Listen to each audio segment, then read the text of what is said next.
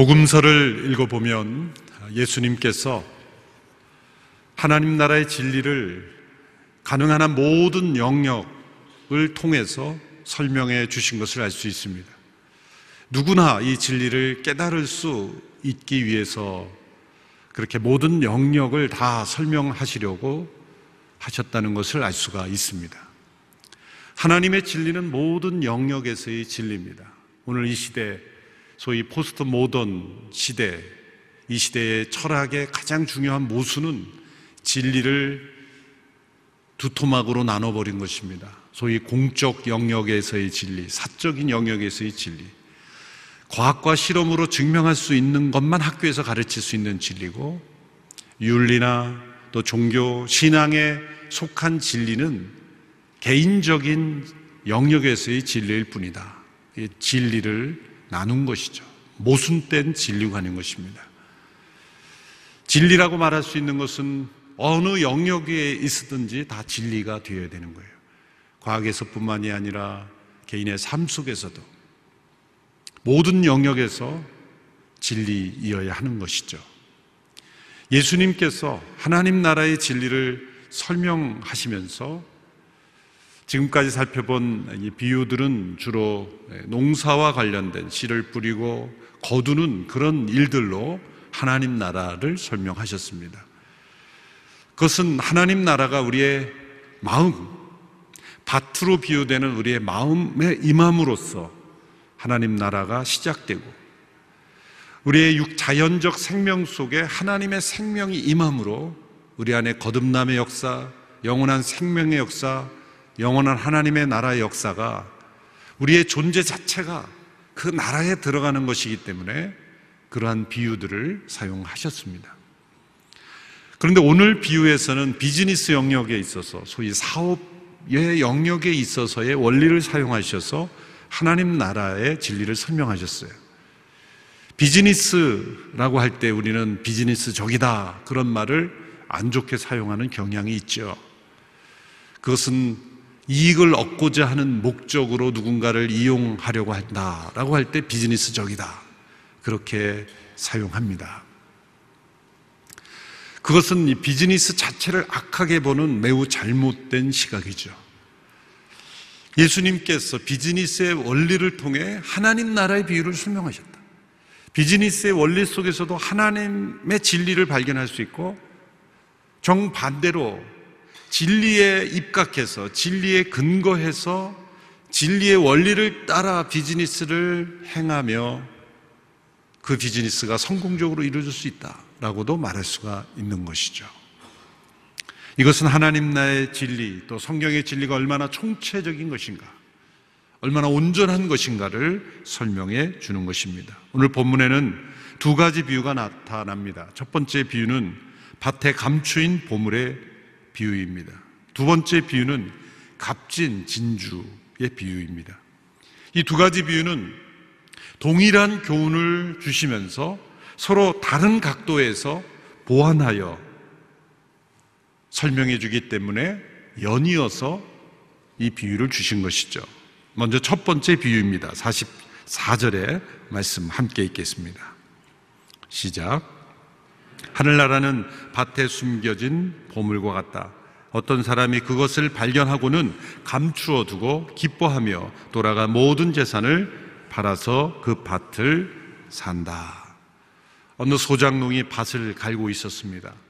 겉으로 볼 때는 다른 농장과 동일하게 보이는 평범한 밭이었습니다. 늘 하던 대로 밭을 가는데 쟁기 끝에 무엇인가 걸리는 것이었습니다. 봐보니까 안에 상자가 있었고 상자를 열어보니 온갖 소중한 보물들이 가득 차 있었던 것입니다. 당시에 밭의 보화를 감추는 것은 매우 흔한 일이었죠. 오늘날과 같이 어떤 보관업 또 은행 업무가 발달되지 않는 시대에 늘 전쟁과 그런 약탈의 위협 속에 있었던 그런 시대에는 땅에 감추어 두는 것이 가장 안전한 방법이기도 했기 때문입니다. 요세푸스라는 역사가에 의하면 예루살렘이 주 70년 멸망한 이후에 당시 상황을 이렇게 묘사합니다. 그 도시에 있던 예루살렘이죠. 적지 않은 재물들이 폐허 속에서 발견되었다. 로마인들이 그것을 많이 파냈다. 그것은 유대인들의 소유로 전쟁의 불확실한 상황에 대비하기 위해 땅 속에 파묻었던 금과 은과 귀한 가구들이었다. 유대 랍비들의 율법에 의하면 소유주가 확실하지 않은 귀중품이 발견되었을 때는 발견한 사람의 소유라 인정했다고 합니다.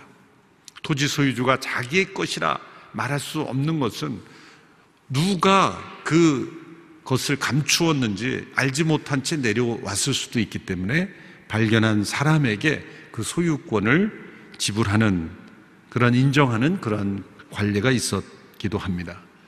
그러나 그것이 발견되었을 때 어떤 법적인 이슈는 일어날 수가 있는 것이죠. 이것을 발견한 농부는 그날 저녁 그 땅을 자신의 땅으로 매입하기로 결정했습니다. 법적인 이슈를 피하기 위해서이죠. 밭에 감추인 이 보화, 보화가 있는 그 밭, 그것은 주인이 부르는 대로 그 땅의 값을 주어도 무방한 가치가 있었을 겁니다. 이 사람은 자신의 모든 재산을 다 모아 팔았습니다. 어쩌면 돈이 부족해서 빌렸을 수도 있습니다. 주변 사람들은 요즘같이 부동산 경기가 나쁜 때 왜 그런 밭을 비싼 가격에 사느냐라고 비웃었을 수도 있습니다. 그러나 그는 흔들리지 않고 자신의 모든 소유를 다 팔아 그 밭을 샀습니다. 그리고 드디어 주인이 됐습니다. 이 비유에 나오는 소장농은 사실 농부인데 사실은 농부처럼 보이는 사업가죠. 그는 밭에 감추인 보물을 발견하고는 결단을 했습니다. 그 밭을 사기 소유로 만들어 그 보물을 자기 것으로 만드는 매우 사업가적인 선택을 한 것이죠. 그리고 모든 대가를 다 지불하고 더 엄청난 보물을 얻게 된 것입니다. 큰 이익을 얻게 되는 사업에 성공하게 된 것이죠. 연이어 나오는 두 번째 비유를 보십시오. 45절에서 46절 같이 읽겠습니다. 시작. 또 하늘나라는 좋은 진주를 찾아다니는 상인과 같다. 그는 값진 진주를 발견하고 돌아가 모든 재산을 팔아서 그것을 산다. 당시에 진주는 값진 보석 중의 하나였습니다. 금이나 은, 다이아몬드 같은 보석은 가공을 많이 해야 하죠. 그러나 진주는 많은 가공이 필요 없는 그 자체로 완성도가 있는 보석입니다. 요즘처럼 이 진주를 양식하지 않는 자연산 진주는 아주 값진 귀한 것이었죠. 이 값진 진주를 찾아다니던 상인이었습니다. 진주를 취급하는 상인이니 평범한 상인은 아닙니다. 배를 타고 먼 곳까지 왕래하면서 무역하는 도매 상인입니다. 이, 여기서 이 상인이라는 단어는 큰, 이 큰 무역업을 할 수 있는 그런 의미를 뜻하는 그러니까 그냥 개인적인 사업가 정도가 아니라 이 사람은 아주 재력이 있는 그런 상인이었습니다. 그는 값진 보석을 발견하고 그리고 그 보석이 미래에 그 값이 더욱 오르게 될 것이라는 것을 알았기 때문에 현재 그 가격이 얼마이든지 간에 그 값을 지불하고 구매할 의도가 있으며 그런 능력이 있는 결단력 있는 그런 상인이었습니다. 이 상인이 지금까지 살아오면서 처음으로 발견한 값진 진주를 만나게 되고 그는 모든 것을 다 팔아야 살 수 있는 그런 값진 가치가 있는 진주였음에도 불구하고 주저하지 않고 모든 것을 다 팔아 그 진주를 구매하였다는 것입니다. 이 상인이 그 값진 진주를 구매한 것은 취미가 아닙니다. 장식이 아닙니다. 자선도 아닙니다. 그것은 비즈니스적인 판단이었죠. 그 진주의 가치는 장차 더 높이 오를 것이고 자기가 현재 가진 재산보다 더 가치 있는 것이고 그것은 사업상의 계산에 의하여 다 팔아 얻게 된 것입니다.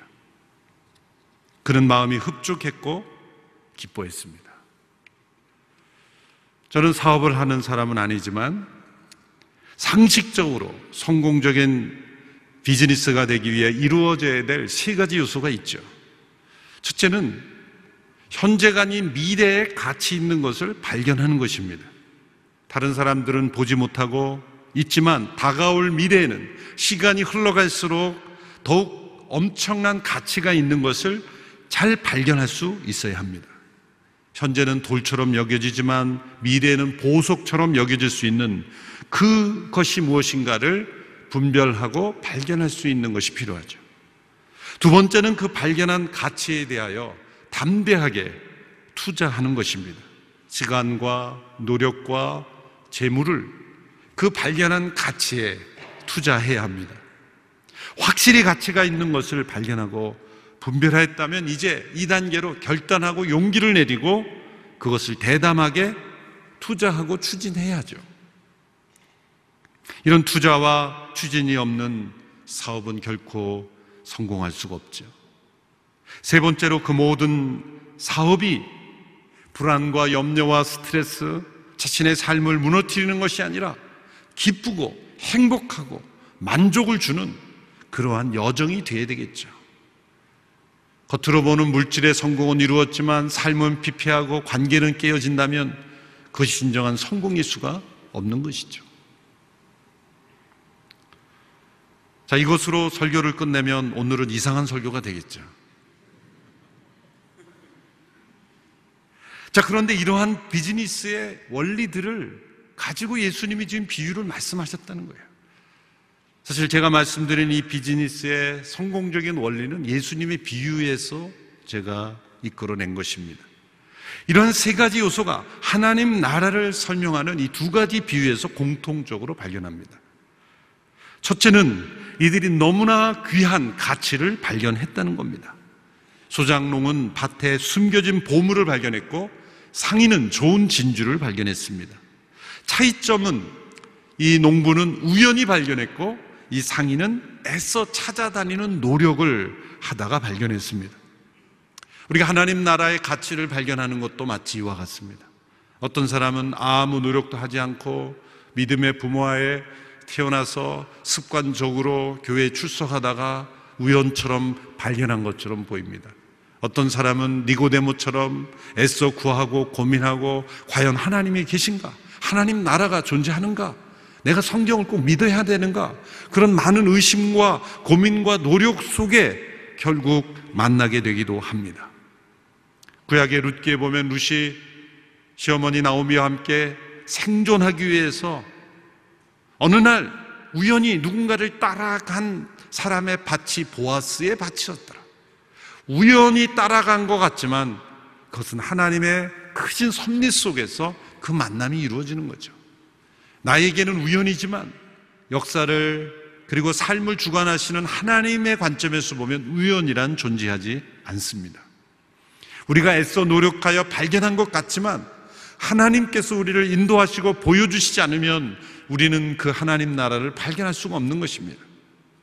내가 우연히 혹은 노력해 발견한 것 같지만 모든 것은 하나님께서 발견시켜 주신 것이죠.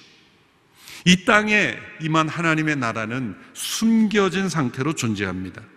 마치 씨앗이 땅에 숨겨진 것처럼 하나님 나라가 이 땅에 임했을 때 세상의 눈과 시각으로는 잘 보이지 않습니다.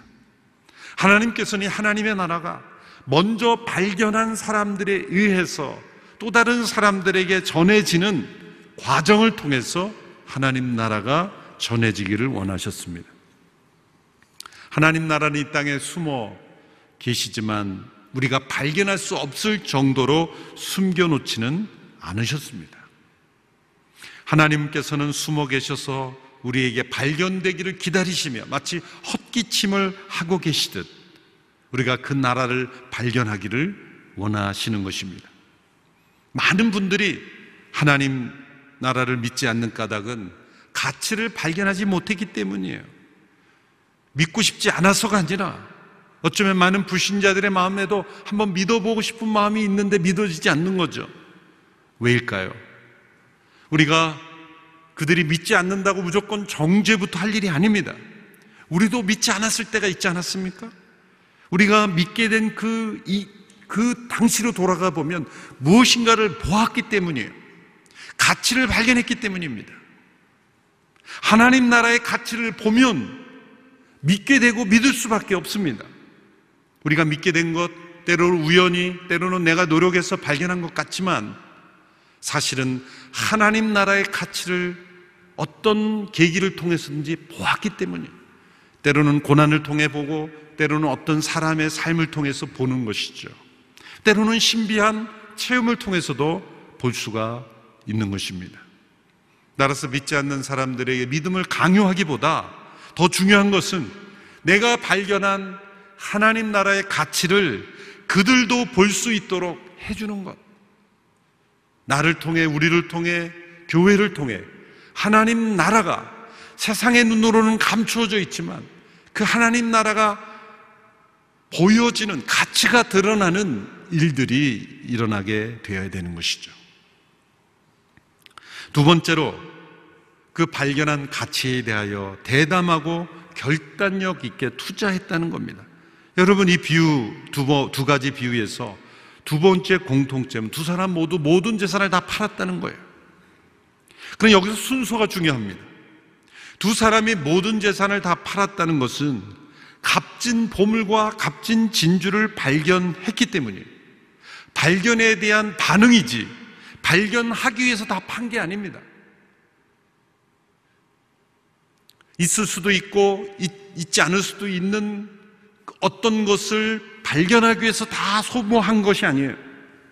발견했기 때문에 확실한 발견이 있었기 때문에 가치 있는 것을 발견했기 때문에 자신의 모든 것을 흔쾌히 다 팔 수 있는 것이죠.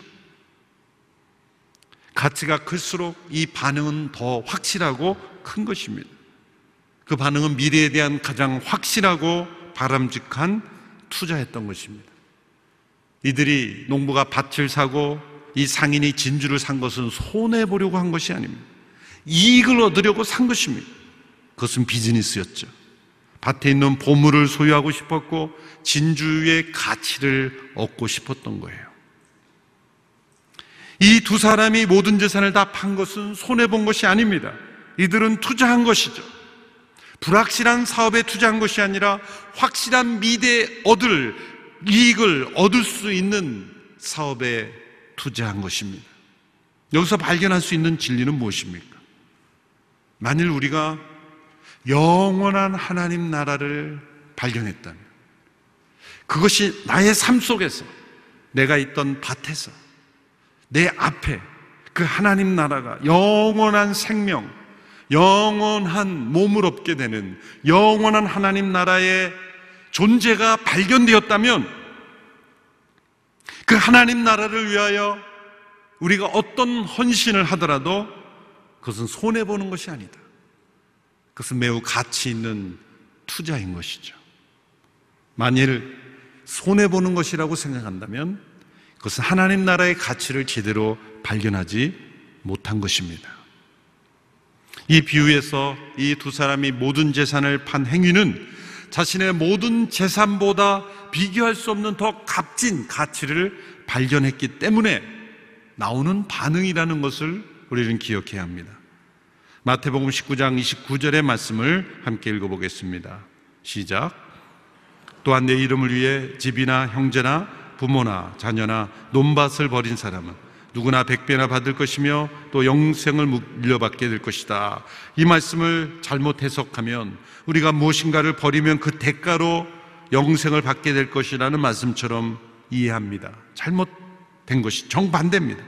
만일 우리가 영생을 발견했다면 하나님 나라의 영원한 생명을 발견했다면 그 영생을 물려받게 될 하나님 나라의 가치를 그 영원한 생명을 우리에게 허락하신 하나님 나라의 가치를 발견한 사람은 그 발견한 가치 때문에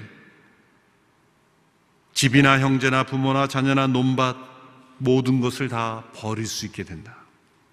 이 버리는 것은 손해보는 것이 아니라 너무나 소중한 가치를 발견했기 때문에 일어나는 마땅한 반응인 것입니다.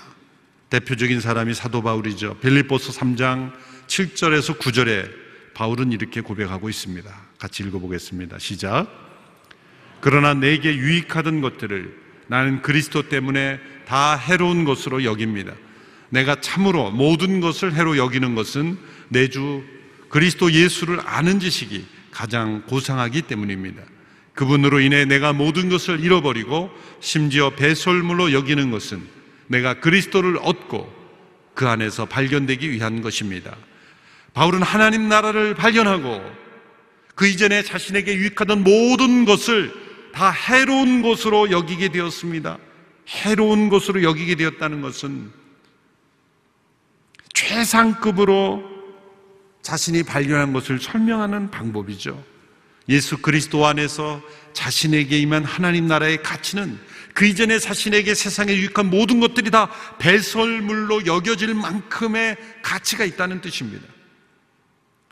이런 가치를 발견하게 된 바울은 자신에게 유익하던 것을 희생한다고 생각하지 않았습니다. 그것은 손실이 아니었습니다. 그것은 매우 가치 있는 투자였습니다. 포기를 위한 포기가 아니었습니다. 부정을 위한 부정이 아니었습니다. 그것은 더 가치 있는 소유, 더 영광스러운 가치를 위하여 포기해도 되는 가치를 기꺼이 내려놓는 것이었습니다. 그것을 배설물로 여긴다 라고 표현한 거예요. 여러분, 좀 이른 아침부터 표현이 죄송합니다. 배설물을 보고 아쉬워하는 분이 있습니까? 이것이 내 몸에서 빠져나가다니. 너무 아쉽다. 내 몸에 좀 더 두기를 원해 그런 마음이 있습니까? 너무 외람된 해서 여러분들이 싫어하시는 것 같아서 그냥 넘어가겠습니다. 한번 곰곰이 화장실에서 생각해 보십시오. 사도 바울이 배선물로 여겼다는 게 그런 표현이에요. 이것이 나에게서 떠나가는 것이 조금도 아쉽지 않은 오히려 잘 됐다. 라고 여길 수 있는 정도의 가치. 하나님 나라의 영원한 생명의 가치는 이 땅의 어떠한 가치와도 비교할 수 없는 이 땅의 모든 우리가 좋다라고 하는 가치를 다 배설물로 여길 수 있는 그런 가치라는 그것은 밭을 경작하던 농부가 그 밭에서 발견한 보화와 같고 그리고 값진 보석을 매미하던 상인이 자신의 모든 재산을 다 조금도 하시지 않고 팔고 한 가치를 하나의 진주를 산, 사는 것을 조금도 아까워하지 않는 정도의 가치 바로 그것은 발견에 대한 반응인 것이죠. 세 번째 이 두 사람의 특징은 두 번째 요소의 논리적인 결과죠. 이들이 발견한 후에는 기뻤던 거예요. 밭에 감추인 보화를 얻기 위하여 자신의 모든 재산을 다 팔 때 때로는 부인도 이해하지 못하고 주변 사람 다 이해하지 못했지만 이 사람은 계속 웃고 다니는 거예요. 다른 사람이 알지 못하는 기쁨을 지금은 그 밭 외에는 모든 재산이 다 없어졌고 이 상인은 그 진주 하나 외에는 모든 재산이 다 없어졌음에도 불구하고 이 사람은 다른 사람이 알지 못하는 가치를 발견했고 거기에 투자했기 때문에 그 사람의 마음속에는 기쁨이 충만한 거예요. 하나님 나라의 가치를 발견하고 담대하게 이 세상에 속한 것들을 내려놓고 헌신할 수 있는 사람, 그 헌신은 우울하고 억울하게 이루어지는 것이 아니라 세상이 줄 수 없는 기쁨과 행복으로 이루어지게 되는 거예요. 히브리서 나오는 히브리서에 나오는 믿음의 사람들의 공통점이 있습니다. 그들은 현재 당하는 고난을 억울하게 여기지 않고 매우 가치 있는 기쁨으로 여겼다는 겁니다. 이들은 이른바 영적 비즈니스에서 더 값진 가치를 발견했기 때문이에요. 두 구절만 읽어보겠습니다. 히브리서 10장 33절 제가 읽어보겠습니다. 여러분은 때로 비방과 환란을 당함으로 공개적인 구경거리가 되기도 했고 또 때로는 이렇게 살아가는 사람들의 동료가 되기도 했습니다. 또한 감옥에 갇힌 사람들과 함께 아파하고 여러분들의 재물을 빼앗기는 것도 기쁨으로 감당했습니다. 이는 여러분이 보다 나은 영원한 재물이 있는 줄을 알았기 때문입니다. 예수님의 이 보화의 비유가 그대로 히브리서 성도들의 삶 속에 나타난 거예요. 또 히브리서 11장 25절 26절의 말씀 그는 잠시 죄의 쾌락을 즐기는 것보다 오히려 하나님의 백성과 함께 고난받기를 더 좋아했습니다. 그는 그리스도를 위해 당하는 수모를 이집트의 보아보다 더 가치 있는 것으로 여겼기 때문입니다. 이는 그가 상을 바라보았기 때문입니다. 예수님께서 말씀하신 이 두 비유의 핵심 결론은 하나님 나라의 가치를 발견한 자는 하나님 나라를 위해 포기하는 그 어떤 것도 억울한 희생이라고 생각하지 않고 너무나 소중한 가치를 위한 기쁨의 투자라고 생각한다는 거예요. 헌신이란 내 것을 억울하게 빼앗기는 것이 아닙니다. 그것은 기쁨으로 영원한 가치를 향하여 투자하는 기회를 얻은 것입니다. 여러분 혹시 어떤 영역이든지 어떤 봉사이든지 어떤 헌신이든지 억울하다고 생각하면 절대 하지 마세요. 유익이 되지 않습니다. 헌신은 억울한 것이 아니기 때문에 내 마음속에 억울함이 가득하다. 지금 비즈니스를 잘못하고 있는 거예요. 다시 첫 단계로 돌아가야 합니다. 나는 하나님 나라의 가치를 발견한 반응인가? 나는 소중한 가치를 발견한 상인인가? 나는 이 땅에서 영원한 하나님 나라를 발견했는가? 내가 헌신하고 봉사하는 이유가 무엇인가? 소중한 하나님의 나라를 가치를 발견했기 때문에 그 발견에 대한 반응인가? 아니면 나의 성취인가? 발견했다면 두, 두 번째 단계의 질문을 던져야 되는 거예요. 담대하게 투자하는 결단력 있는 용기가 있는가? 하나님 나라는 우리에게 결단을 요구해요. 그리스도의 십자가 앞에 섰을 때 우리의 옛사람에 속한 모든 것을 다 부인하는 요구를 우리에게 하십니다. 자기를 부인하고 자기를 부인하지 않으면 우리는 하나님 나라의 가치에 합당한 삶을 누릴 수가 없기 때문이에요. 나의 옛사람에 속한 모든 것을 다 배설물처럼 여길 수 없다면 우리는 첫 단계로 돌아가는 거예요. 하나님 나라의 가치를 발견했는가? 밭과 진주를 살 것인가 말 것인가 이 두 사람이 고민하고 머물렀다면 그는 값진 보화와 값진 진주를 얻을 수 없었을 겁니다. 용기 있게 우리는 자기를 부인하고 하나님 나라의 백성으로 살 것을 결단하고 세상에 속한 것을 버리고 포기하는 이 결단 그런 용기가 있어야 되는 것이죠. 세 번째 단계는 내가 지금 포기하고 원신한 것은 억울해 할 일이 아니라 손해본 것이 아니라 다른 사람이 알지 못하는 기쁨을 누릴 수 있는 그런 영적 삶을 살고 있다는 확신을 가져야 하는 것입니다. 선교지에서 사역하는 우리 선교사님들의 모든 어려움은 억울한 희생이 아니라 기쁨의 투자인 것입니다. 위튼 대학 출신의 선교사로 젊은 나이 아우카 부족에 의하여 순교하신 짐 엘리엇의 고백이 우리에게 남아 있는 것은 축복입니다. 그의 이 고백이 오늘 비유의 결론입니다.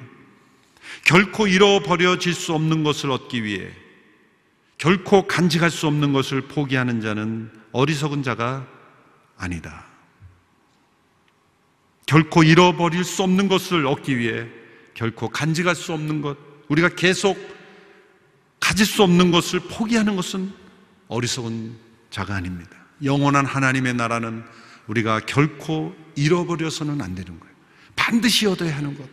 그것을 위해 끝까지 우리가 영원히 가질 수 없는 것을 다 내려놓는 것은 그것은 어리석은 것이 아니라 지혜로운 투자인 것입니다.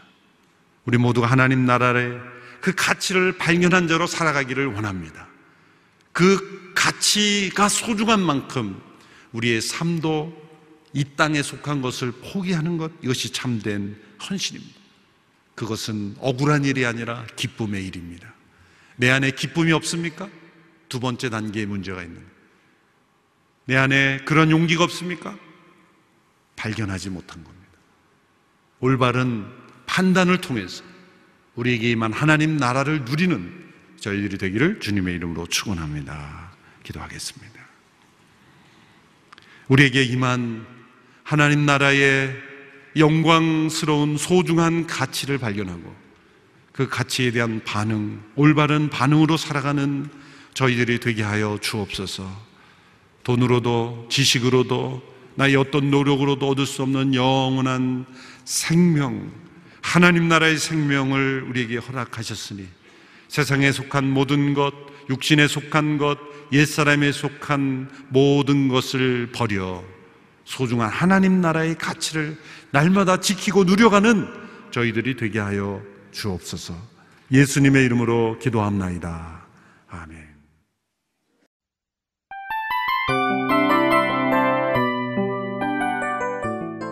이 프로그램은 청취자 여러분의 소중한 후원으로 제작됩니다.